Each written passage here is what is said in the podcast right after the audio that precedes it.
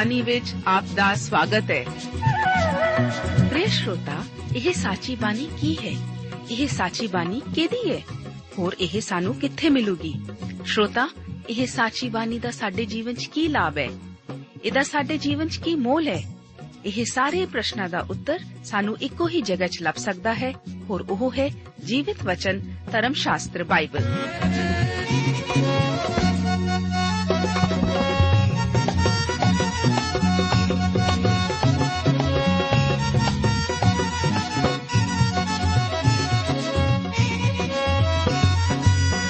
ਧਰਮ ਸ਼ਾਸਤਰ ਬਾਈਬਲ। ਉਹੀ ਜੀਵਿਤ ਵਚਨ ਦਾ ਅਸੀਂ ਇਸ ਕਾਰਜਕ੍ਰਮ ਵਿੱਚ ਅਧਿਐਨ ਕਰਾਂਗੇ।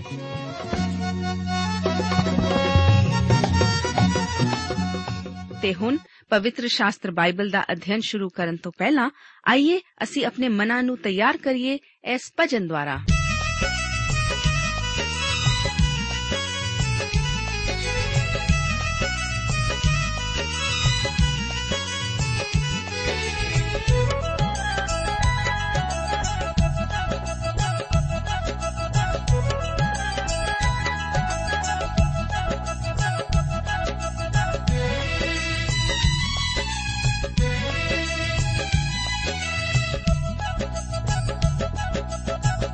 ਸਦਣਾ ਖੁਦਾਇਆ ਸਦਣਾ ਮੈਂ ਵਾਜਾ ਮਾਰੇ ਮਾਰ ਤੈਨੂੰ।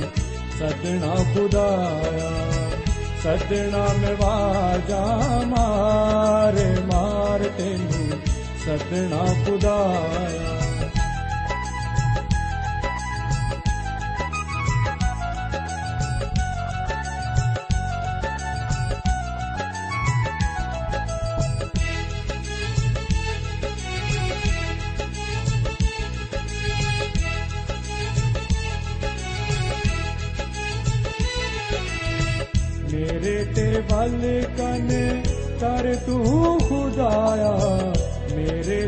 ਤੇ ਵੱਲ ਕਨ ਕਰ ਤੂੰ ਖੁਦਾਇਆ ਸੁਣ ਲੈ ਤੂੰ ਮੇਰੀ ਪੁਕਾਰ ਪੁਕਾਰ ਤੈਨੂੰ ਸਦਨਾ ਖੁਦਾਇਆ ਸੁਣ ਲੈ ਤੂੰ ਮੇਰੀ ਪੁਕਾਰ ਪੁਕਾਰ ਤੈਨੂੰ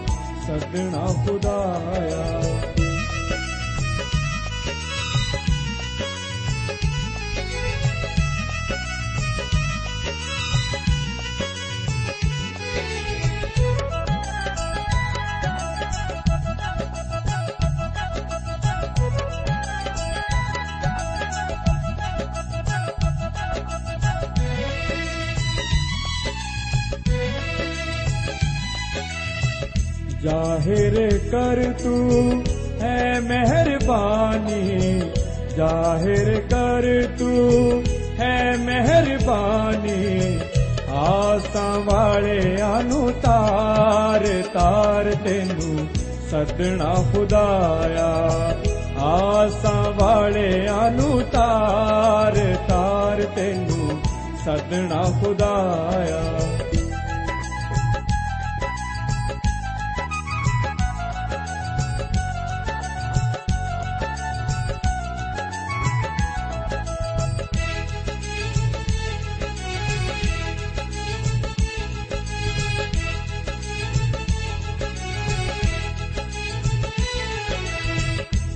ਦੀ ਪੁਤਲੀ ਵਾਂਗਰ ਮੈਨੂੰ ਅੱਖ ਦੀ ਪੁਤਲੀ ਵਾਂਗਰ ਮੈਨੂੰ, ਪਰਾਂ ਦੇ ਰਖ ਵਿੱਚ ਕਾਰ ਕਾਰ ਤੈਨੂੰ ਸੱਦਣਾ ਖੁਦਾਇਆ। ਪਰਾਂ ਦੇ ਰਖ ਵਿੱਚ ਕਾਰ ਕਾਰ ਤੈਨੂੰ ਸੱਦਣਾ ਖੁਦਾਇਆ।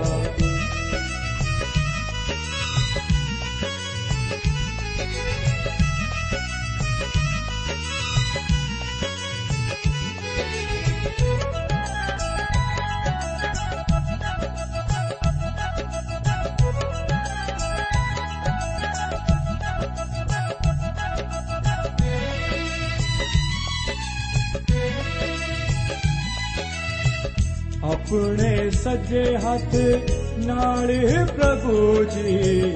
ਆਪਣੇ ਸੱਜੇ ਹੱਥ ਨਾਲ ਪ੍ਰਭੂ ਜੀ। ਸਾਨੂੰ ਤੂੰ ਰੱਖ ਲੈ ਸੰਭਾਲ ਸੰਭਾਲ ਤੈਨੂੰ ਸਤਨਾ ਖੁਦਾਇਆ। ਸਾਨੂੰ ਤੂੰ ਰੱਖ ਲੈ ਸੰਭਾਲ ਸੰਭਾਲ ਤੈਨੂੰ ਸਤਨਾ ਖੁਦਾਇਆ।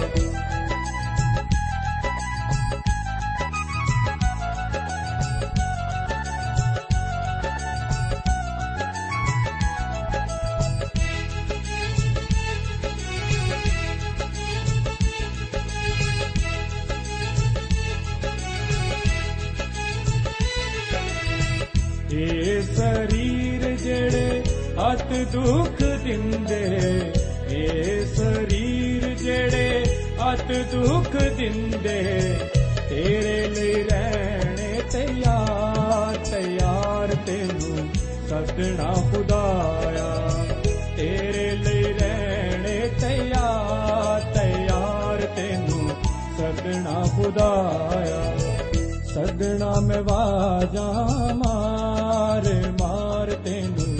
ਸੱਦਣਾ ਖੁਦਾਇਆ, ਸੱਦਣਾ ਮੈਂ ਵਾਜਾ। ਪ੍ਰਭੂ ਯੀਸ਼ੂ ਮਸੀਹ ਜੀ ਨੇ ਕਿਹਾ, ਭਈ ਤੋਬਾ ਕਰੋ, ਕਿਉਂ ਜੋ ਸੁਰਗ ਦਾ ਰਾਜ ਨੇੜੇ ਆਇਆ ਹੈ।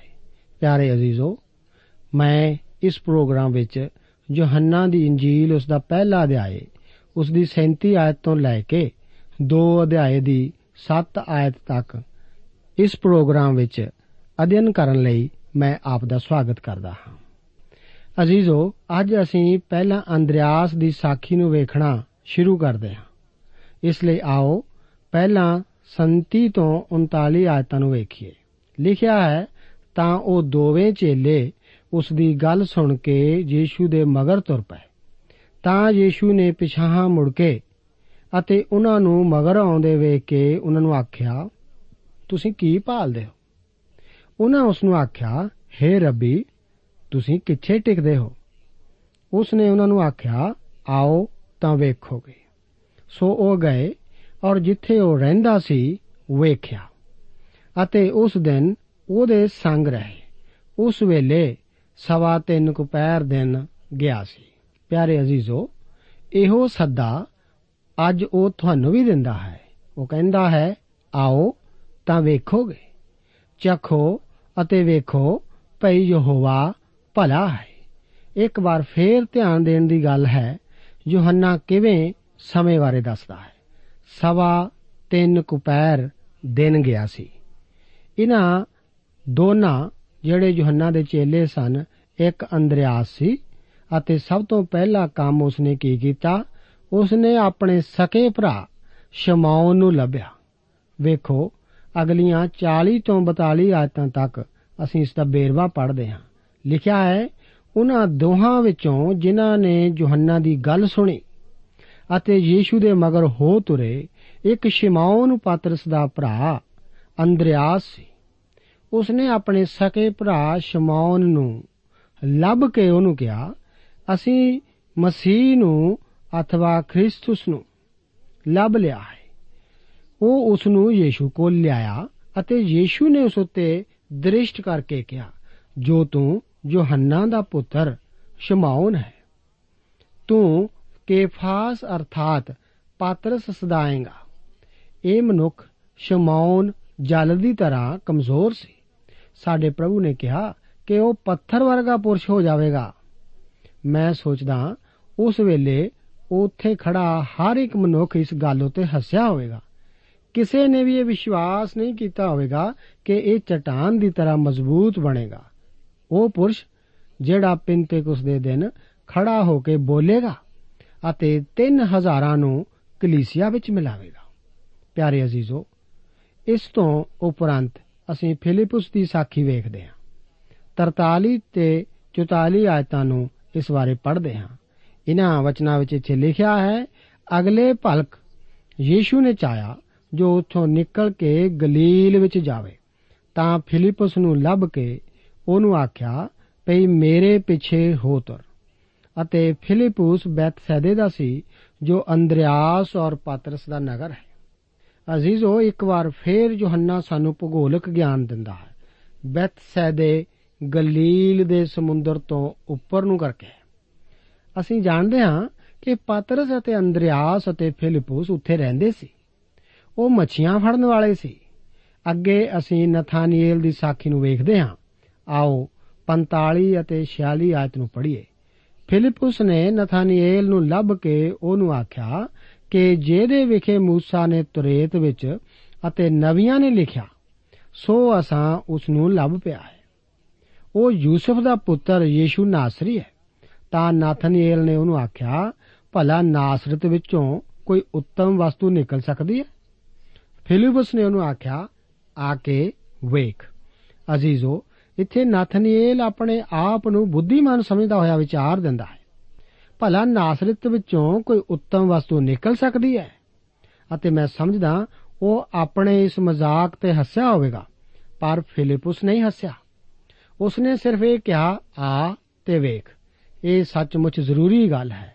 ਆ ਤੇ ਵੇਖ, ਇਸ ਤੋਂ ਅਗਲੀ 47 ਆਇਤ ਦੱਸਦੀ ਹੈ, ਯੀਸ਼ੂ ਨੇ ਨਾਥਾਨੀਅਲ ਨੂੰ ਆਪਣੇ ਵੱਲ ਆਉਂਦਾ ਵੇਖ ਕੇ ਉਹਦੇ ਵਿਖੇ ਆਖਿਆ, ਵੇਖੋ, ਸੱਚਾ ਇਸرائیਲੀ ਜਿਹਦੇ ਵਿੱਚ ਛਲ ਨਹੀਂ ਹੈ, ਅਜ਼ੀਜ਼ੋ, ਇੱਥੇ ਇੱਕ ਇਸرائیਲੀ ਹੈ, ਜਿਸ ਵਿੱਚ ਯਾਕੂਬ ਨਹੀਂ ਹੈ, ਜਦੋਂ ਕਿ ਇਹ ਮਨੁੱਖ ਆਪਣੇ ਆਪ ਨੂੰ ਬੁੱਧੀਮਾਨ ਸਮਝਣ ਵਾਲਾ ਹੈ, ਉਹ ਧੋਖੇਬਾਜ਼ ਜਾਂ ਛਲ ਕਰਨ ਵਾਲਾ ਨਹੀਂ। ਇੱਥੇ ਇਸ ਵਿੱਚ ਪੁਰਾਣੇ ਯਾਕੂਬ ਵਰਗਾ ਕੁਝ ਵੀ ਨਹੀਂ, ਉਹ ਇੱਕ ਇਸرائیਲੀ ਹੈ, ਜਿਸ ਵਿੱਚ ਯਾਕੂਬ ਨਹੀਂ ਹੈ। ਪਿਆਰੇ ਅਜ਼ੀਜ਼ੋ ਅਗਲੇ 48 ਅਤੇ 49 ਆਇਤ ਵਿੱਚ ਨਥਾਨੀਅਲ ਦੀ ਸਾਖੀ ਦਿੱਤੀ ਗਈ ਹੈ। ਲਿਖਿਆ ਹੈ, ਨਥਾਨੀਅਲ ਨੇ ਉਸ ਨੂੰ ਆਖਿਆ, ਤੁਸੀਂ ਮੈਨੂੰ ਕਿੱਥੇ ਜਾਣਦੇ ਹੋ? ਯੀਸ਼ੂ ਨੇ ਉਹਨੂੰ ਉੱਤਰ ਦਿੱਤਾ, ਭਈ ਉਸ ਤੋਂ ਪਹਿਲਾਂ ਜੋ ਫਿਲਿਪਸ ਨੇ ਤੈਨੂੰ ਸੱਦਿਆ, ਜਾਂ ਤੂੰ ਹੰਜੀਰ ਦੇ ਵਿਰਸ਼ੇਟ ਸੈਂ। ਮੈਂ ਤੈਨੂੰ ਡਿੱਠਾ ਸੀ। ਨਾਥਾਨੀਅਲ ਨੇ ਉਸ ਨੂੰ ਉੱਤਰ ਦਿੱਤਾ, ਸੁਆਮੀ ਜੀ, ਤੁਸੀਂ ਪਰਮੇਸ਼ਵਰ ਦੇ ਪੁੱਤਰ ਹੋ। ਤੁਸੀਂ ਇਸਰਾਇਲ ਦੇ ਪਾਤਸ਼ਾਹ ਹੋ। ਪਿਆਰੇ ਅਜ਼ੀਜ਼ੋ, ਪ੍ਰਭੂ ਯੀਸ਼ੂ ਦੇ ਚੇਲਿਆਂ ਵਿੱਚ ਸ਼ੱਕ ਦਾ ਸੁਭਾਅ ਰੱਖਣ ਵਾਲੇ ਦੋ ਚੇਲੇ ਸਨ। ਪਹਿਲਾ ਸ਼ੁਰੂ ਵਿੱਚ ਨਥਾਨੀਅਲ ਅਤੇ ਦੂਜਾ ਅਖੀਰ ਵਿੱਚ ਥੋਮਾ। ਇਹ ਮਨੁੱਖ ਆਪਣੇ ਆਪ ਨੂੰ ਬੁੱਧੀਮਾਨ ਸਮਝਣ ਵਾਲਾ, ਜਿਹੜਾ ਹੈਰਾਨੀ ਨਾਲ ਸੋਚਦਾ ਹੈ, ਕੀ ਕੋਈ ਉੱਤਮ ਵਸਤੂ ਨਾਸਰਤ ਚੋਂ ਨਿਕਲ ਸਕਦੀ ਹੈ? ਇਸ ਗੱਲ ਨੂੰ ਮੰਨਦਾ ਹੈ ਕਿ ਪ੍ਰਭੂ ਯੀਸ਼ੂ ਪਰਮੇਸ਼ਵਰ ਦਾ ਪੁੱਤਰ ਅਤੇ ਇਸਰਾਇਲ ਦਾ ਪਾਤਸ਼ਾਹ ਹੈ। ਜਦੋਂ ਨਥਾਨੀਅਲ ਨੇ ਮੰਨਿਆ ਕਿ ਪ੍ਰਭੂ ਯੀਸ਼ੂ ਮਸੀਹ ਜੀ ਪਰਮੇਸ਼ਵਰ ਦੇ ਪੁੱਤਰ ਹਨ ਅਤੇ ਇਸਰਾਇਲ ਦੇ ਪਾਤਸ਼ਾਹ ਹਨ, ਤਾਂ ਇਹ ਸਿੱਧ ਹੋਇਆ ਕਿ ਕੁਝ ਮਹੱਤਵਪੂਰਨ ਵਸਤੂ ਨਿਕਲ ਸਕਦੀ ਹੈ। ਅਗਲੀ 50ਵੀਂ ਆਇਤ ਵਿੱਚ ਅਸੀਂ ਪੜ੍ਹਦੇ ਹਾਂ, ਯੀਸ਼ੂ ਨੇ ਉਸ ਨੂੰ ਉੱਤਰ ਦਿੱਤਾ, ਕੀ ਤੂੰ ਇਸ ਲਈ ਨੇਚਾ ਕਰਦਾ ਹੈ? ਜੋ ਮੈਂ ਤੈਨੂੰ ਕਿਹਾ ਕਿ ਹੰਜੀਰ ਦੇ ਵਿਰਸ਼ੇਟ ਮੈਂ ਤੈਨੂੰ ਵੇਖਿਆ। ਤੂੰ ਇਹਨਾਂ ਗੱਲਾਂ ਨਾਲੋਂ ਵੱਡੀਆਂ ਗੱਲਾਂ ਵੇਖੇਗਾ। ਪਿਆਰੇ ਅਜ਼ੀਜ਼ੋ, ਪ੍ਰਭੂ ਜੀ ਉਸ ਨੂੰ ਡਾਂਟਦਿਆਂ ਹੋਇਆਂ ਕਹਿੰਦੇ ਹਨ ਕਿ ਇਹ ਸਿਰਫ ਇਸ ਕਰਕੇ ਕਿ ਮੈਂ ਤੈਨੂੰ ਹੰਜੀਰ ਦੇ ਹੇਠ ਵੇਖਿਆ ਵਿਸ਼ਵਾਸ ਕਰਦਾ ਹੈ। ਪ੍ਰਭੂ ਯੀਸ਼ੂ ਉਸ ਨਾਲ ਵਾਅਦਾ ਕਰਦੇ ਹਨ ਕਿ ਉਹ ਇਸ ਤੋਂ ਵੀ ਵੱਡੀਆਂ ਗੱਲਾਂ ਵੇਖੇਗਾ। ਅਤੇ ਅਗਲੇ 3 ਸਾਲ ਨਥਾਨੀਅਲ ਨੇ ਸੱਚਮੁੱਚ ਹੀ ਇਸ ਨਾਲੋਂ ਵੱਡੀਆਂ ਗੱਲਾਂ ਵੇਖੀਆਂ ਵੀ ਸਨ। ਅਜ਼ੀਜ਼ੋ ਹੁਣ ਅਸੀਂ ਇਸ ਅਧਿਆਏ ਦੀ ਆਖਰੀ ਆਇਤ ਨੂੰ ਵਿਚਾਰ ਕਰਨ ਦੇ ਲਈ ਪੜ੍ਹਦੇ ਹਾਂ। ਫਿਰ ਉਸ ਨੂੰ ਆਖਿਆ, ਮੈਂ ਤੁਹਾਨੂੰ ਸੱਚ-ਸੱਚ ਆਖਦਾ ਜੋ ਤੁਸੀਂ ਆਕਾਸ਼ ਨੂੰ ਖੁੱਲਾ ਅਤੇ ਪਰਮੇਸ਼ਵਰ ਦੇ ਦੂਤਾਂ ਨੂੰ ਮਨੁੱਖ ਦੇ ਪੁੱਤਰ ਉਤੇ ਚੜ੍ਹਦੇ ਅਤੇ ਉਤਰਦੇ ਵੇਖੋਗੇ। ਸਾਡੇ ਪ੍ਰਭੂ ਯੀਸ਼ੂ ਨੇ ਇਸ ਮਨੁੱਖ ਨੂੰ ਕਿਹਾ ਸੀ, ਵੇਖੋ, ਸੱਚਾ ਇਸرائیਲੀ ਜਿਸ ਵਿੱਚ ਯਾਕੂਬ ਨਹੀਂ, ਹੁਣ ਉਹ ਆਪਣੇ ਨਿਯਮ ਦੇ ਯਾਕੂਬ ਨਾਲ ਵਾਪਰੇ ਹਾਦਸੇ ਨੂੰ ਯਾਦ ਕਰਾਉਂਦਾ ਹੈ। ਜਦੋਂ ਯਾਕੂਬ ਨੌਜਵਾਨ ਸੀ ਅਤੇ ਘਰੋਂ ਭੱਜ ਗਿਆ ਸੀ ਉਸ ਨੂੰ ਘਰ ਇਸ ਲਈ ਛੱਡਣਾ ਪਿਆ ਕਿਉਂਕਿ ਉਸ ਦਾ ਭਰਾ ਇਸਾਓ ਉਸ ਦੀ ਜਾਨ ਲੈਣ ਲਈ ਉਸ ਦੇ ਪਿੱਛੇ ਪਿਆ ਹੋਇਆ ਸੀ। ਉਸ ਦੀ ਪਹਿਲੀ ਰਾਤ ਘਰ ਤੋਂ ਬਾਹਰ ਬੇਤਲ ਵਿੱਚ ਸੀ, ਜਿੱਥੇ ਉਸ ਨੂੰ ਪ੍ਰਭੂ ਨੇ ਦਰਸ਼ਨ ਦਿੱਤਾ। ਇੱਕ ਪੌੜੀ ਧਰਤੀ ਉੱਤੇ ਰੱਖੀ ਹੋਈ ਸੀ ਔਰ ਉਸ ਦੀ ਚੋਟੀ ਆਕਾਸ਼ ਤੀਕ ਸੀ। ਅਤੇ ਪਰਮੇਸ਼ਰ ਦੇ ਦੂਤ ਉਹਦੇ ਉੱਤੇ ਚੜ੍ਹਦੇ ਉਤਰਦੇ ਸਨ। ਯਾਕੂਬ ਲਈ ਇਸ ਤੋਂ ਭਾਵ ਇਹ ਸੀ ਕਿ ਪਰਮੇਸ਼ਵਰ ਨੇ ਉਸ ਨੂੰ ਨਹੀਂ ਸੀ ਛੱਡਿਆ। ਉਸ ਨੇ ਸੋਚਿਆ ਕਿ ਜਦੋਂ ਉਹ ਘਰ ਨੂੰ ਛੱਡ ਆਇਆ, ਤਾਂ ਉਹ ਪਰਮੇਸ਼ਵਰ ਨੂੰ ਵੀ ਉੱਥੇ ਛੱਡ ਆਇਆ ਹੈ। ਉਸ ਦੇ ਪਰਮੇਸ਼ਵਰ ਦੇ ਪ੍ਰਤੀ ਛੋਟੇ ਵਿਚਾਰ ਸਨ। ਬੇਤਲ ਵਿੱਚ ਉਸ ਨੂੰ ਅਹਿਸਾਸ ਹੋਇਆ ਕਿ ਪਰਮੇਸ਼ਵਰ ਉਸ ਦੇ ਨਾਲ ਹੈ। ਸਾਡੇ ਪ੍ਰਭੂ ਯੀਸ਼ੂ ਮਸੀਹ ਜੀ ਉਸ ਵਰਤਾਂਤ ਨੂੰ ਦੱਸਦਿਆਂ ਹੋਇਆਂ ਕਹਿੰਦੇ ਹਨ ਕਿ ਉਹ ਪੌੜੀ, ਉਹ ਆਪ ਹਨ। ਤੁਸੀਂ ਹੁਣ ਪਰਮੇਸ਼ਵਰ ਦੇ ਦੂਤਾਂ ਨੂੰ ਪਰਮੇਸ਼ਵਰ ਦੇ ਪੁੱਤਰ ਉੱਤੇ ਚੜ੍ਹਦੇ ਅਤੇ ਉਤਰਦੇ ਵੇਖੋਗੇ।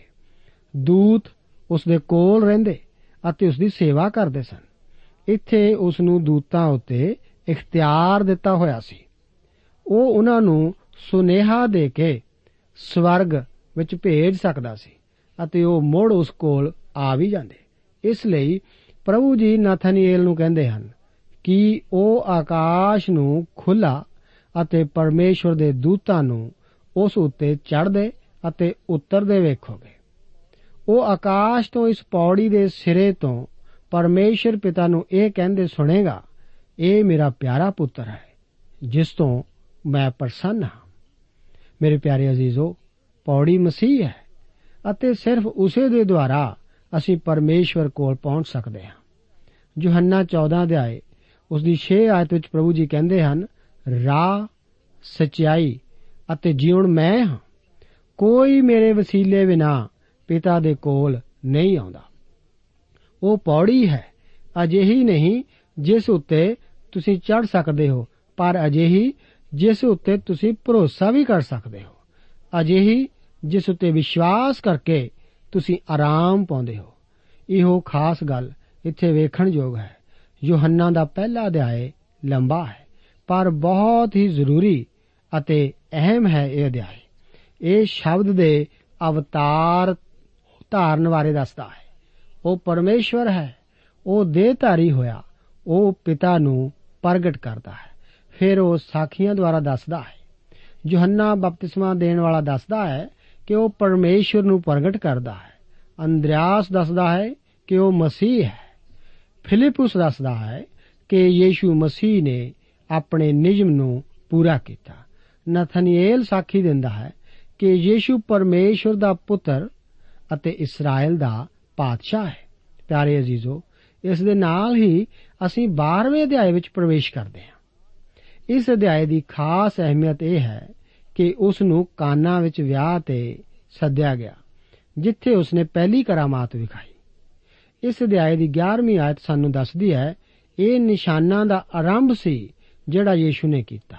ਇਹ ਉਹਨਾਂ ਲਈ ਜਿਹੜੇ ਇਸ ਗੱਲ ਦੀ ਸਿੱਖਿਆ ਦਿੰਦੇ ਹਨ ਕਿ ਯੀਸ਼ੂ ਜੀ ਆਪਣੀ ਛੋਟੀ ਉਮਰ ਵਿੱਚ ਮਿੱਟੀ ਦੇ ਕਬੂਤਰ ਬਣਾਉਂਦਾ ਅਤੇ ਉਹਨਾਂ ਨੂੰ ਛੂ ਕੇ ਉਡਾਉਂਦਾ ਸੀ, ਇਹ ਖੁਸ਼ਨੁਮਾ ਕਹਾਣੀ ਹੈ, ਪਰ ਇਸ ਵਿੱਚ ਕੋਈ ਸੱਚਾਈ ਨਹੀਂ। ਇਹ ਯਾਦਾਸ਼ਤ ਲਿਖਣੀ ਇਸ ਗੱਲ ਨੂੰ ਬਿਲਕੁਲ ਸਾਫ਼ ਕਰਦੀ ਹੈ ਕਿ ਉਸਨੇ ਮਿਸਰ ਵਿੱਚ ਅਜਿਹਾ ਕੋਈ ਨਿਸ਼ਾਨ ਜਾਂ ਕਰਾਮਾਤ ਨਹੀਂ ਵਿਖਾਈ, ਪਰ ਉਸ ਦੀ ਪਹਿਲੀ ਕਰਾਮਾਤ ਗਲੀਲ ਦੇ ਕਾਨਾ ਵਿੱਚ ਸੀ। ਸਭ ਤੋਂ ਹੈਰਾਨੀ ਵਾਲੀ ਗੱਲ ਇਹ ਹੈ ਕਿ ਇੱਥੇ ਉਹ ਹੈ ਜਿਹੜਾ ਆਦ ਵਿੱਚ ਪਰਮੇਸ਼ਵਰ ਦੇ ਨਾਲ ਸੀ ਅਤੇ ਜਿਹੜਾ ਖੁਦ ਪਰਮੇਸ਼ਵਰ ਸੀ। ਉਹ ਸਦਾ ਕਾਲ ਤੋਂ ਬਾਹਰ ਆਇਆ, ਉਹ ਦੇਹਧਾਰੀ ਹੋਇਆ ਅਤੇ ਆਪਣਾ ਮੁੱਢਲਾ 30 ਸਾਲਾਂ ਦਾ ਜੀਵਨ ਗਲੀਲ ਦੇ ਨਾਸਰਤ ਵਿੱਚ ਬਿਤਾਇਆ। ਉਸ ਤੋਂ ਬਾਅਦ ਉਹ ਪਹਾੜ ਉੱਪਰੋਂ ਜਾ ਕੇ ਕਾਨਾ ਦੇ ਵਿਆਹ ਵਿੱਚ ਸ਼ਾਮਲ ਹੁੰਦਾ ਹੈ। ਇਸ ਗੱਲ ਦਾ ਧਿਆਨ ਕਰੋ ਕਿ ਯੋਹੰਨਾ ਇੱਕ ਵਾਰੀ ਫੇਰ ਸਮੇਂ ਅਤੇ ਥਾਂ ਦਾ ਬੇਰਵਾ ਦਿੰਦਾ ਹੈ। ਤੀਏ ਦਿਨ ਸਾਡਾ ਪ੍ਰਭੂ ਹੁਣ ਸੇਵਕਾਈ ਲਈ ਬਾਹਰ ਜਾਂਦਾ ਹੈ। ਆਓ ਇੱਕ ਅਤੇ ਦੋ ਆਇਤ ਨੂੰ ਵਿਚਾਰ ਕਰਨ ਲਈ ਪੜ੍ਹੀਏ। ਤੀਏ ਦਿਨ ਗਲੀਲ ਦੇ ਕਾਨਾ ਵਿੱਚ ਇੱਕ ਵਿਆਹ ਹੋਇਆ ਅਤੇ ਯੀਸ਼ੂ ਦੀ ਮਾਤਾ ਉੱਥੇ ਸੀ। ਯੀਸ਼ੂ ਔਰ ਉਸ ਦੇ ਚੇਲੇ ਵੀ ਵਿਆਹ ਵਿੱਚ ਬੁਲਾਏ ਗਏ। ਕਈ ਬਾਈਬਲ ਸਿਖਾਉਣ ਵਾਲੇ ਮੰਨਦੇ ਹਨ ਕਿ ਉਹ ਉੱਥੇ ਇਸ ਕਾਰਨ ਸੀ ਕਿ ਉਹ ਵਿਆਹ ਵਾਲਿਆਂ ਨਾਲ ਸੰਬੰਧ ਰੱਖਦਾ ਸੀ। ਇਹ ਸਿਰਫ ਕਾਫੀ ਹੱਦ ਤੱਕ ਮੰਨਿਆ ਜਾਣ ਵਾਲਾ ਵਿਚਾਰ ਹੀ ਹੈ ਅਤੇ ਇਹ ਸੱਚ ਵੀ ਹੋ ਸਕਦਾ ਹੈ। ਪ੍ਰਭੂ ਯੀਸ਼ੂ ਅਤੇ ਉਸ ਦੇ ਚੇਲੇ ਵੀ ਬੁਲਾਏ ਗਏ ਸਨ। ਇੱਥੇ ਸਮਾਂ 30 ਦਿਨ ਦਾ ਦਿੱਤਾ ਗਿਆ ਹੈ। ਇਹ ਮੰਨਿਆ ਜਾਂਦਾ ਹੈ ਕਿ ਇਹ 27 ਈਸਵੀ ਦੇ ਫਰਵਰੀ ਦੇ ਅਖੀਰਲੇ ਜਾਂ ਮਾਰਚ ਦੇ ਸ਼ੁਰੂ ਦਾ ਸਮਾਂ ਹੈ। ਸਭ ਤੋਂ ਦਿਲਚਸਪ ਗੱਲ ਇਹ ਹੈ ਕਿ ਯੋਹੰਨਾ ਥਾਂ ਬਾਰੇ ਬੜੇ ਧਿਆਨ ਨਾਲ ਲਿਖਦਾ ਹੈ। ਪਿਛਲੇ ਅਧਿਆਇ ਵਿੱਚ ਅਸੀਂ ਬੈਤਨੀਆਂ ਵਿੱਚ ਸੀ ਅਤੇ ਹੁਣ ਗਲੀਲ ਦੇ ਕਾਨਾ ਵਿੱਚ। ਇਸ ਤੋਂ ਬਾਅਦ 12 ਆਇਤ ਕਫਰਨਹੂਮ ਵਿੱਚ ਅਤੇ 13 ਆਇਤ ਯਰੂਸ਼ਲਮ ਵਿੱਚ। ਯੋਹੰਨਾ ਸਾਨੂੰ ਤਰਤੀਬਵਾਰ ਢੰਗ ਨਾਲ ਹਰ ਇੱਕ ਥਾਂ ਦਾ ਵੇਰਵਾ ਦਿੰਦਾ ਹੈ। ਇਹ ਦੱਸਦਾ ਹੈ ਕਿ ਯੀਸ਼ੂ ਦੀ ਮਾਤਾ ਉੱਥੇ ਸੀ। ਯੋਹੰਨਾ ਆਪਣੀ ਇੰਜੀਲ ਵਿੱਚ ਉਸ ਦਾ ਜ਼ਿਕਰ ਮਰੀਮ ਕਹਿ ਕੇ ਨਹੀਂ ਕਰਦਾ। ਉਹ ਯੀਸ਼ੂ ਕੋਲ ਬੜੀ ਅਸਧਾਰਨ ਅਰਜ਼ ਲੈ ਕੇ ਆਉਂਦੀ ਹੈ। ਧਿਆਨ ਦਿਓ, ਉਹ ਤਿੰਨ ਆਇਤ ਵਿੱਚ ਉਸ ਨੂੰ ਕਹਿੰਦੀ ਹੈ, ਜਾਂ ਮੈਂ ਮੁੱਕ ਗਈ ਤਾਂ ਯੀਸ਼ੂ ਜੀ ਮਾਤਾ ਨੇ ਉਹਨਾਂ ਨੂੰ ਆਖਿਆ ਕਿ ਉਹਨਾਂ ਕੋਲ ਮੈਂ ਨਾ ਰਹੀ। ਇੱਥੇ ਸਵਾਲ ਮੈਂ ਦਾ ਪੈਦਾ ਹੁੰਦਾ ਹੈ। ਉਹਨਾਂ ਦਿਨਾਂ ਵਿੱਚ ਮੈਂ ਬਾਜ਼ਾਰ ਵਿੱਚ ਮਿਲਣ ਵਾਲੀ ਆਮ ਖੁਰਾਕ ਸੀ। ਫੇਰ ਵੀ ਸ਼ਰਾਬੀ ਪੁਣੇ ਤੋਂ ਸਖਤ ਨਫ਼ਰਤ ਸੀ। ਇਸ ਗੱਲ ਦਾ ਸ਼ਰਾਬੀ ਪੁਣੇ ਨਾਲ ਕੋਈ ਸੰਬੰਧ ਨਹੀਂ ਸੀ। ਵਿਆਹ ਇੱਕ ਧਾਰਮਿਕ ਹਿੱਸਾ ਹੈ ਅਤੇ ਉਹ ਲੋਕ ਸਨ ਜਿਹੜੇ ਪੁਰਾਣੇ ਨਿਯਮ ਨੂੰ ਮੰਨਦੇ ਸਨ। ਇਹ ਗੱਲ ਸਾਫ਼ ਹੈ ਕਿ ਵਿਆਹ ਨਸ਼ੇ ਦੀਆਂ ਗੱਲਾਂ ਤੋਂ ਬਾਹਰ ਹੁੰਦੇ ਸੀ। ਵਿਆਹ ਦੂਜੇ ਆਉਣ ਵਾਲੇ ਵਿਆਹ ਦੀ ਤਸਵੀਰ ਹੈ। ਪ੍ਰਭੂ ਯੀਸ਼ੂ ਮਸੀਹ ਨੇ ਆਪਣੀ ਸੇਵਕਾਈ ਦੀ ਸ਼ੁਰੂਆਤ ਵਿਆਹ ਤੋਂ ਕੀਤੀ, ਜਿੱਥੋਂ ਤੱਕ ਕਲੀਸਿਆ ਦਾ ਸੰਬੰਧ ਹੈ। ਉਹ ਇਸ ਦੀ ਸਮਾਪਤੀ ਵਿਆਹ ਨਾਲ ਹੀ ਕਰੇਗਾ। ਲੇਲੇ ਦੇ ਵਿਆਹ ਦੇ ਭੋਜ ਵਿੱਚ ਜਦੋਂ ਕਲੀਸਿਆ ਆਪਣੇ ਆਪ ਨੂੰ ਬੋਟੀ ਦੇ ਰੂਪ ਵਿੱਚ ਉਸ ਨੂੰ ਸੌਂਪੇਗੀ। ਇਹ ਪਹਿਲੀ ਕਰਾਮਾਤ ਸੀ ਜਿਹੜੀ ਉਸਨੇ ਵਿਖਾਈ। ਮੂਸਾ ਨੇ ਪਹਿਲੀ ਕਰਾਮਾਤ ਜਲ ਨੂੰ ਲਹੂ ਵਿੱਚ ਬਦਲ ਕੇ ਵਿਖਾਈ ਸੀ। ਮਸੀਹ ਨੇ ਪਹਿਲੀ ਕਰਾਮਾਤ ਜਲ ਨੂੰ ਮੈਂ ਵਿੱਚ ਬਦਲ ਕੇ ਵਿਖਾਇਆ। ਸ਼ਰਾ ਮੂਸਾ ਨੇ ਦਿੱਤੀ, ਪਰ ਕਿਰਪਾ ਤੇ ਸਚਾਈ ਯੀਸ਼ੂ ਮਸੀਹ ਨੇ ਦਿੱਤੇ। ਕਿੰਨਾ ਅੰਤਰ ਹੈ। ਮਰੀਮ ਦਾ ਇਸ ਗੱਲ ਤੋਂ ਕੀ ਭਾਵ ਸੀ? ਸਭ ਤੋਂ ਪਹਿਲਾਂ ਸਾਨੂੰ ਇਸ ਗੱਲ ਉੱਤੇ ਧਿਆਨ ਦੇਣਾ ਚਾਹੀਦਾ ਹੈ ਕਿ ਉਹ ਪਰਿਵਾਰ ਗਰੀਬ ਸੀ। ਉਹਨਾਂ ਕੋਲ ਗੁਜ਼ਾਰੇ ਲਾਇਕ ਖਾਣ ਪੀਣ ਦਾ ਸਮਾਨ ਨਹੀਂ ਸੀ। ਇੱਕ ਹੋਰ ਧਰਮ ਸ਼ਾਸਤਰੀ ਬੇਂਗਾਲ, ਆਪਣੀ ਤਫਸੀਰ ਵਿੱਚ ਲਿਖਦਾ ਹੈ ਕਿ ਜਦੋਂ ਮਰੀਮ ਨੇ ਉਹਨਾਂ ਨੂੰ ਕਿਹਾ ਕਿ ਮੈਂ ਨਹੀਂ ਹੈ, ਇਸ ਤੋਂ ਉਸ ਲਈ ਅਤੇ ਉਹਨਾਂ ਲਈ ਇਹ ਸੰਕੇਤ ਸੀ ਕਿ ਉਹ ਇੱਥੋਂ ਚਲੇ ਜਾਣ। ਕੈਲਵਿਨ ਲਿਖਦਾ ਹੈ ਕਿ ਇਹ ਉਸ ਨੂੰ ਸਲਾਹ ਸੀ ਕਿ ਉਹ ਗੱਲਬਾਤ ਨਾਲ ਮਹਿਮਾਨਾਂ ਦੇ ਮਨਾਂ ਵਿੱਚ ਜਗ੍ਹਾ ਬਣਾਉਣ। ਮੈਂ ਇਹਨਾਂ ਦੋਹਾਂ ਵਿੱਚੋਂ ਕਿਸੇ ਉੱਤੇ ਵੀ ਵਿਸ਼ਵਾਸ ਨਹੀਂ ਕਰਦਾ। ਮੇਰਾ ਵਿਸ਼ਵਾਸ ਹੈ, ਉਹ ਸਾਫ਼ ਤੌਰ ਤੇ ਕਹਿ ਰਹੀ ਸੀ, ਕਰਾਮਾਤ ਦਿਖਾ, ਇਹ ਠੀਕ ਮੌਕਾ ਹੈ। ਤੁਸੀਂ ਉਸ ਵੇਲੇ ਨੂੰ ਯਾਦ ਕਰੋ, ਜਦੋਂ ਜਿਬਰਾਇਲ ਦੂਤ ਮਰੀਮ ਕੋਲ ਆਇਆ ਅਤੇ ਉਸ ਨੂੰ ਆਖਿਆ ਕਿ ਤੂੰ ਮਸੀਹ ਨੂੰ ਜਗਤ ਵਿੱਚ ਲਿਆਵੇਂਗੀ। ਤਦ ਮਰੀਮ ਨੇ ਕੁਆਰੀ ਦੇ ਗਰਭਵਤੀ ਹੋਣ ਦਾ ਸਵਾਲ ਕੀਤਾ। ਉਹ ਕਹਿਣ ਲੱਗੀ, ਇਹ ਕਿੱਕਰ ਹੋਵੇਗਾ? ਜਦ ਮੈਂ ਪੁਰਸ਼ ਨੂੰ ਨਹੀਂ ਜਾਣਦੀ। ਜਿਬਰਾਇਲ ਦੂਤ ਨੇ ਬੜੇ ਸਾਫ਼ ਤਰੀਕੇ ਨਾਲ ਦੱਸਿਆ ਕਿ ਪਵਿੱਤਰ ਆਤਮਾ ਉਸ ਉੱਤੇ ਉਤਰੇਗਾ ਅਤੇ ਜਿਹੜਾ ਉਸ ਦੇ ਗਰਭ ਵਿੱਚ ਆਵੇਗਾ, ਪਵਿੱਤਰ ਹੈ। ਉਸ ਨੇ ਇਹ ਕਹਿੰਦਿਆਂ ਹੋਇਆਂ ਵਿਸ਼ਵਾਸ ਜ਼ਾਹਰ ਕੀਤਾ, ਵੇਖ, ਮੈਂ ਪ੍ਰਭੂ ਦੀ ਬਾਂਦੀ ਹਾਂ। ਉਸ ਘੜੀ ਤੋਂ ਲੈ ਕੇ ਵਿਚਾਲੇ ਦੇ ਸਾਰੇ ਸਮੇਂ ਉਸ ਦੇ ਕੁਆਰੀ ਦੇ ਗਰਭਵੰਤੀ ਹੋਣ ਦੇ ਸਵਾਲ ਸਨ। ਅਸਲ ਵਿੱਚ ਲੋਕਾਂ ਨੇ ਯੀਸ਼ੂ ਦੇ ਬਾਰੇ ਕਈ ਵਾਰ ਉਸ ਨੂੰ ਸਵਾਲ ਪੁੱਛਿਆ। ਉਹ ਅਸਲ ਵਿੱਚ ਕਹਿ ਰਹੀ ਹੈ, ਇੱਥੇ ਤੇਰੇ ਲਈ ਕਰਾਮਾਤ ਵਿਖਾਉਣ ਦਾ ਮੌਕਾ ਹੈ, ਜਿਸ ਤੋਂ ਸਾਰੇ ਜਾਣ ਲੈਣ ਕਿ ਜਦੋਂ ਮੈਂ ਕਹਿੰਦੀ ਸਾਂ ਕਿ ਇਹ ਕੁਆਰੀ ਤੋਂ ਜੰਮਿਆ ਹੈ ਅਤੇ ਤੂੰ ਉਹ ਹੈ ਜਿਸ ਦੇ ਵਿਸ਼ੇ ਵਿੱਚ ਮੈਂ ਕਹਿੰਦੀ ਹਾਂ। ਯੀਸ਼ੂ ਉਸ ਨੂੰ ਬੜਾ ਹੀ ਸਾਫ਼ ਉੱਤਰ ਦਿੰਦੇ ਹਨ। ਚਾਰ ਆਇਤ ਵਿੱਚ ਯੀਸ਼ੂ ਨੇ ਉਹਨੂੰ ਕਿਹਾ, ਬੀਬੀ ਜੀ, ਮੈਨੂੰ, ਤੈਨੂੰ ਕੀ? ਮੇਰਾ ਸਮਾਜ ਨਹੀਂ ਆਇਆ। ਉਸ ਦੇ ਕਹਿਣ ਤੋਂ ਭਾਵ ਇਹ ਸੀ ਕਿ ਇਸ ਮੌਕੇ ਨਹੀਂ, ਮੈਂ ਤੇਰੇ ਬਾਰੇ ਦੱਸਾਂਗਾ, ਪਰ ਇੱਥੇ ਨਹੀਂ। ਜਦੋਂ ਉਹ ਸਲੀਬ ਉੱਤੇ ਟੰਗਿਆ ਹੋਇਆ ਸੀ ਅਤੇ ਉਸ ਦੀ ਮਾਤਾ ਸਲੀਬ ਦੇ ਥੱਲੇ ਖੜੀ ਸੀ, ਆਪ ਨੂੰ ਯਾਦ ਹੋਵੇਗਾ। ਉਸ ਨੇ ਥੱਲੇ ਵੇਖਿਆ ਤੇ ਉਸ ਨੂੰ ਕਿਹਾ हे ਬੀਬੀ ਜੀ, ਆਓ ਵੇਖ ਤੇਰਾ ਪੁੱਤਰ। ਉਸ ਵੇਲੇ ਉਹ ਸਮਾਂ ਆਇਆ ਸੀ। ਤਿੰਨਾਂ ਦਿਨਾਂ ਵਿੱਚ ਉਹ ਮੁੜ ਜੀ ਉੱਠੇਗਾ। ਜਦੋਂ ਉਸ ਦੇ ਚੇਲੇ ਉਸ ਦੇ ਮਰਨ ਅਤੇ ਮੁੜ ਜੀ ਉੱਠਣ ਤੋਂ ਬਾਅਦ ਉੱਪਰਲੇ ਕਮਰੇ ਵਿੱਚ ਇਕੱਠੇ ਹੋਏ ਸਨ। ਮਰੀਮ ਕਹਿੰਦੀ ਹੋਵੇਗੀ, ਮੈਂ ਤੁਹਾਨੂੰ ਕਹਿੰਦੀ ਸੀ, ਉਹ ਪਰਮੇਸ਼ਵਰ ਦਾ ਪੁੱਤਰ ਹੈ। ਪੌਲਸ ਰੋਮੀਆਂ ਦੀ ਪਤਰੀ ਉਸ ਦਾ ਇੱਕ ਅਧਿਆਇ ਉਸ ਦੀ 4 ਆਇਤ ਵਿੱਚ ਕਹਿੰਦਾ ਹੈ, ਅਤੇ ਪਵਿੱਤਰਤਾਈ ਦੇ ਆਤਮਾ ਦੇ ਸਰਬੰਧ ਕਰਕੇ ਮੁਰਦਿਆਂ ਵਿੱਚੋਂ ਜੀ ਉੱਠਣ ਤੋਂ ਸਮਰੱਥਾ ਨਾਲ ਪਰਮੇਸ਼ਵਰ ਦਾ ਪੁੱਤਰ ਸਾਡਾ ਪ੍ਰਭੂ ਯੀਸ਼ੂ ਮਸੀਹ ਮਿਥਿਆ ਗਿਆ। ਇੱਥੇ ਉਹ ਉਸ ਨੂੰ ਕੁਝ ਕਰਨ ਲਈ ਕਹਿੰਦੀ ਹੈ। ਉਸ ਦਾ ਨਾਂ ਸਾਫ਼ ਕਰਨ ਲਈ। ਉਹ ਉਸ ਨੂੰ ਕਹਿੰਦਾ ਹੈ, ਉਹ ਅਜਿਹਾ ਕਰਨ ਜਾ ਰਿਹਾ ਹੈ। ਉਹ ਉਸ ਦੇ ਵਿਸ਼ੇ ਵਿੱਚ ਦੱਸੇਗਾ, ਪਰ ਅਜੇ ਉਹ ਸਮਾਂ ਨਹੀਂ ਆਇਆ ਹੈ। ਉਹ ਸਮਾਂ ਆਇਆ। ਉਸ ਦੇ ਮੁਰਦਿਆਂ ਵਿੱਚੋਂ ਜੀ ਉੱਠਣ ਨੇ ਦੱਸਿਆ, ਉਹ ਕੌਣ ਹੈ? ਅਤੇ ਇਸ ਗੱਲ ਨੂੰ ਨਹੀਂ ਭੁੱਲਣਾ, ਉਸ ਦਾ ਮੁਰਦਿਆਂ ਵਿੱਚੋਂ ਜੀ ਉੱਠਣਾ ਉਸ ਦੇ ਕੁਆਰੀ ਤੋਂ ਜੰਮਣ ਨੂੰ ਵੀ ਦਰਸਾਉਂਦਾ ਹੈ। ਪਿਆਰੇ ਅਜ਼ੀਜ਼ੋ, ਉਹ ਉਹੀ ਹੈ ਜਿਸ ਦੇ ਵਿਸ਼ੇ ਵਿੱਚ ਉਹ ਦਾਵਾ ਕਰਦਾ ਹੈ। ਪੰਜਵੀਂ ਆਇਤ ਦੱਸਦੀ ਹੈ, ਉਸ ਦੀ ਮਾਤਾ ਨੇ ਟੈਲੂਆਂ ਨੂੰ ਆਖਿਆ, ਜੋ ਕੁਝ ਉਹ ਤੁਹਾਨੂੰ ਕਹੇ, ਸੋਈ ਕਰੋ। ਕਿੰਨੀ ਸੋਹਣੀ ਸਲਾਹ ਹੈ। ਮੈਂ ਹਮੇਸ਼ਾ ਇਹ ਚਾਹੁੰਦਾ ਹਾਂ ਕਿ ਮਾਤਾਵਾਂ ਦੇ ਦਿਨ ਉਤੇ ਇਸ ਆਇਤ ਦੇ ਹਿੱਸੇ ਤੋਂ ਉਪਦੇਸ਼ ਦੇਵਾਂ। ਜੋ ਕੁਝ ਉਹ ਤੁਹਾਨੂੰ ਕਹੇ, ਸੋ ਕਰੋ। ਇਸ ਉਪਦੇਸ਼ ਨੂੰ ਮਾਤਾ ਦੀ ਸਲਾਹ ਦੇ ਵਿਸ਼ੇ ਉੱਤੇ ਦੇਵਾਂਗਾ। 6 ਅਤੇ 7 ਆਇਤ ਵਿੱਚ ਲਿਖਿਆ ਹੈ, ਅਤੇ ਯਹੂਦੀਆਂ ਦੇ ਸ਼ੁੱਧ ਕਰਨ ਦੀ ਰੀਤ ਅਨੁਸਾਰ ਪੱਥਰ ਦੇ 6 ਮੱਠ ਉੱਥੇ ਧਰੇ ਹੋਏ ਸਨ, ਜੋ ਹਰੇਕ ਵਿੱਚ 2 ਜਾਂ 3 ਮਣ ਜਲ ਪੈਂਦਾ ਸੀ। ਯੀਸ਼ੂ ਨੇ ਉਹਨਾਂ ਨੂੰ ਆਖਿਆ, ਮੱਟਾਂ ਵਿੱਚ ਜਲ ਭਰ ਦਿਓ। ਸਾਡਾ ਧਿਆਨ ਹੁਣ ਜਲ ਦੇ ਇਹਨਾਂ 6 ਮੱਟਾਂ ਉੱਤੇ ਹੈ। ਉਹ ਸ਼ੁੱਧ ਕਰਨ ਦੀ ਰੀਤ ਅਨੁਸਾਰ ਉੱਥੇ ਧਰੇ ਹੋਏ ਸੀ, ਕਿਉਂਕਿ ਪਰਿਵਾਰ ਗਰੀਬ ਸੀ। ਇਸ ਲਈ ਮੱਟ ਬੁਰੀ ਸਥਿਤੀ ਵਿੱਚ ਇੱਥੋਂ ਤੱਕ ਕਿ ਕਿਸੇ ਖੁੰਝੇ ਵਿੱਚ ਪਏ ਹੋਏ ਹੋਣਗੇ। ਉਹਨਾਂ ਨੇ ਸੋਚਿਆ, ਜਦੋਂ ਵਿਆਹ ਵਿੱਚ ਮਹਿਮਾਨ ਆਉਣਗੇ, ਕੋਈ ਇਹਨਾਂ ਪਾਸੇ ਧਿਆਨ ਨਹੀਂ ਦੇਵੇਗਾ। ਮੈਂ ਸੋਚਦਾ, ਸਾਡੇ ਪ੍ਰਭੂ ਨੇ ਜਦੋਂ ਇਹਨਾਂ ਮੱਟਾਂ ਨੂੰ ਲਿਆਉਣ ਲਈ ਆਖਿਆ ਉਸ ਨੇ ਇਸ ਪਰਿਵਾਰ ਨੂੰ ਗਲੇ ਲਗਾਇਆ। ਉਸ ਤੋਂ ਬਾਅਦ ਉਸ ਨੇ ਉਹੀ ਤਰੀਕਾ ਅਪਣਾਉਣ ਲਈ ਆਖਿਆ ਅਤੇ ਉਹਨਾਂ ਨੇ ਉਹ ਮੱਟ ਨੱਕੋ ਨੱਕ ਭਰ ਦਿੱਤੇ। ਯਾਰੇ ਅਜ਼ੀਜ਼ੋ, ਅਸੀਂ ਇਹ ਪ੍ਰਭੂ ਯੀਸ਼ੂ ਮਸੀਹ ਦੀ ਪਹਿਲੀ ਕਰਾਮਾਤ ਦੇ ਬਾਰੇ ਦੇਖਦੇ ਹਾਂ। ਪ੍ਰਭੂ ਯੀਸ਼ੂ ਮਸੀਹ ਜੀ ਸੱਚਮੁੱਚ ਵਿਆਹ ਦੇ ਵਿੱਚ ਸ਼ਰੀਕ ਹੋ ਕੇ ਵਿਆਹ ਨੂੰ ਮੁਬਾਰਕ ਠਹਿਰਾਉਂਦੇ ਹਨ। ਪ੍ਰਭੂ ਆਪ ਨੂੰ ਅੱਜ ਇਹਨਾਂ ਵਚਨਾਂ ਨਾਲ ਬਰਕਤ ਦੇ।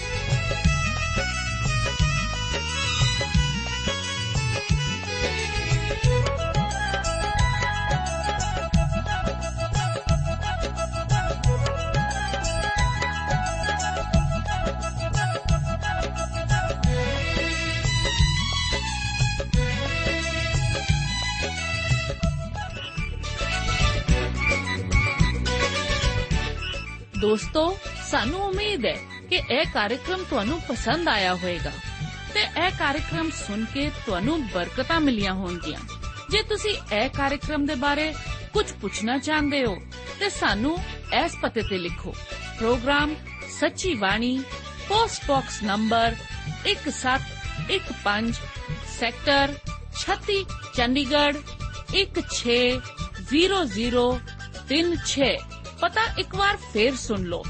Program Sachi Bani post box number 1715 sector 36 Chandigarh 160036 ਸਾਡਾ ਈਮੇਲ ਪਤਾ ਹੈ punjabi.ttb@twr.in ਪਤਾ ਇੱਕ ਵਾਰ ਫੇਰ ਸੁਣ ਲਓ punjabi.ttb@twr.in ਹੁਣ ਸਾਡੇ ਪ੍ਰੋਗਰਾਮ ਦਾ ਸਮੇਂ ਸਮਾਪਤ ਹੁੰਦਾ ਹੈ।